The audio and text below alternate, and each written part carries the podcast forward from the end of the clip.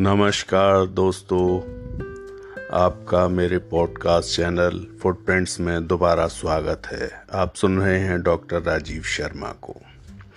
आज मैं आपसे एक बहुत ही सत्य घटना पर आधारित स्टोरी शेयर करने जा रहा हूँ।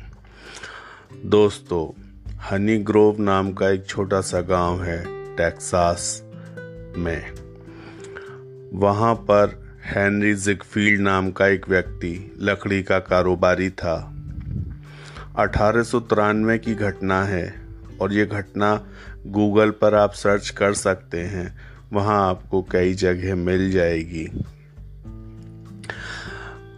तो वो हेनरी जिगफील्ड एक लड़की से प्यार करता था और वो लड़की भी उससे बहुत ज़्यादा प्यार करने लगी।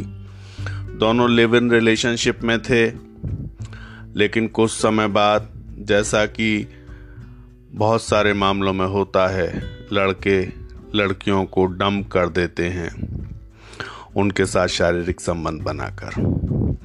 हेनरी जिकफील्ड ने भी यही किया। उस सुंदर लड़की को डम कर दिया अपनी गर्लफ्रेंड को। और इस बात से वो बहुत ज़्यादा टूट गई, बहुत निराश रहने लगी। और उस समय वो एक छोटा सा गाँव था और उसको लगा कि अब मेरी ज़िंदगी में कुछ बचा नहीं है और लोग मेरे बारे में तरह तरह की बातें करेंगे। उसके साथ उसका एक भाई रहता था। माँ बाप उसके पहले ही अलग हो चुके थे। उसने आत्मग्लानी में अपनी आत्महत्या कर ली। और ये बात अपने भाई को पहले बता चुकी थी। आत्महत्या करने की की खबर सुनकर भाई को लगा जैसे उसका जीवन से सब कुछ उजड़ गया हो। उसे बहुत गहरा सदमा लगा, धक्का लगा और वो क्रोध से भर गया। और क्रोध से भरकर उसने अपनी रिवॉल्वर निकाली और जाकर उस हेनरी जिगफील्ड का पीछा किया। हेनरी जिगफील्ड का एक फार्म हाउस था।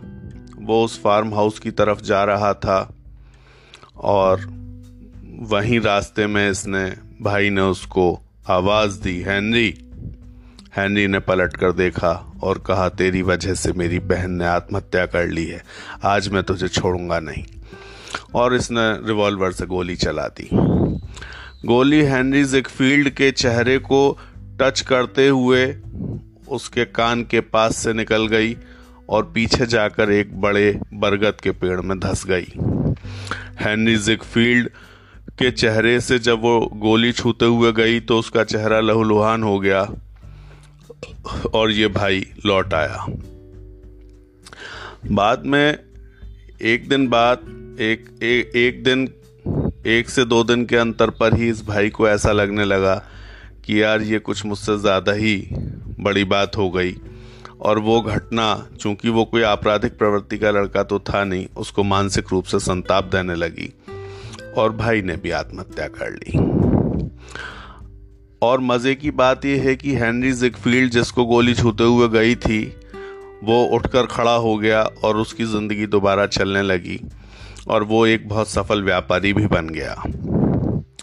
1913 में उसे किसी काम से लकड़ी की ज़रूरत पड़ी, चूँकि वो व्यापारी था, अपना घर वगैरह बनाना चाहता था या जंगल से लकड़ी काट कर उसको बेचना चाहता था। तो वो घूमते हुए उसी फार्म हाउस की तरफ़ गया और वहाँ पर उसने सोचा, वो उसी पेड़ के सामने पहुँच गया और उसने सोचा, इसी को कटवा देता हूँ और इसकी लकड़ी को बेच लेता हूँ।